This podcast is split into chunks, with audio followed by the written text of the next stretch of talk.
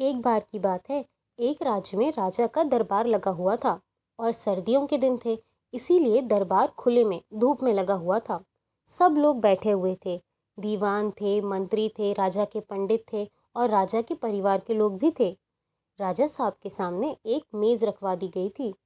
तभी अचानक भीड़ में से एक व्यक्ति बाहर आता है और कहता है, मुझे राजा साहब से मिलना है, मेरे पास दो चीज़ें हैं और मैं इनकी परीक्षा लेना चाहता हूँ। राजा साहब तक ये बात पहुँच गई। राजा साहब ने बोला, उसे आने दीजिए उस आदमी को दरबार में आने की इजाज़त दे दी गई।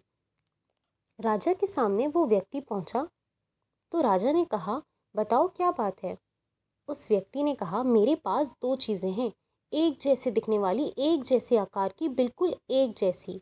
लेकिन इसमें से एक हीरा है और एक सिर्फ़ कांच का टुकड़ा।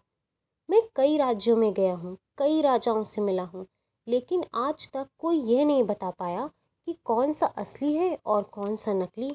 आपकी भी परीक्षा लेना चाहता हूँ और जानना चाहता हूँ कि क्या आपके दरबार में कोई इतना बुद्धिमान है जो ये बता सके कि इसमें से असली कौन है?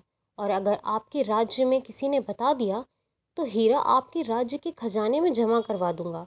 और अगर नहीं बता पाया तो इस हीरे की जो कीमत है, उतने पैसे आपको मुझे देने होंगे। ऐसे ही मैं जीतता चला जा रहा हूँ। राजा साहब ने कहा, ठीक है। राजा साहब के सामने जो मेज़ रखी हुई थी, उस पर उन दोनों चीज़ों को रखवाया गया। राजा साहब ने कहा, अपने दीवानों से, मंत्रियों से, सभी लोगों से कि एक एक करके आगे आए और बताएँ।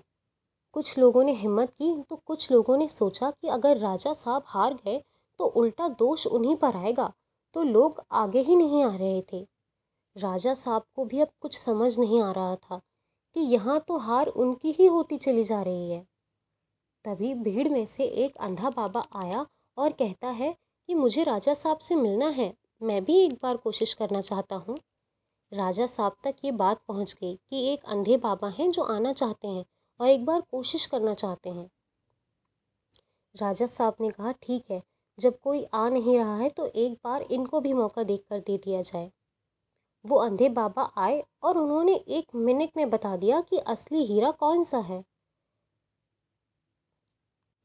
हर कोई खुश हो गया। सब बोलने लगे कि क्या बात है।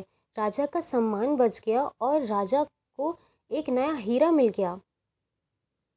हीरे को तिजोरी में रखने की तैयारियाँ होने लगी, लेकिन इस सब के बीच राजा साहब ने उस बाबा से पूछा, एक बात तो बताओ, आपने कैसे पहचाना कि असली हीरा कौन सा है?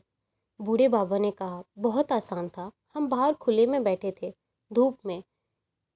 धूप में जो गर्म हो गया, वो कांच है और जो ठंडा रहा, वही असली हीरा है। इस कहानी से हमें यह सीख मिलती है कि हम ज़िंदगी में हर छोटी छोटी बात पर गुस्सा हो जाते हैं, नाराज़ हो जाते हैं। जिसने ज़िंदगी में आपा नहीं खोया, विपरीत परिस्थितियों में भी ठंडा रहा, वही जीतता है। Thank you so much.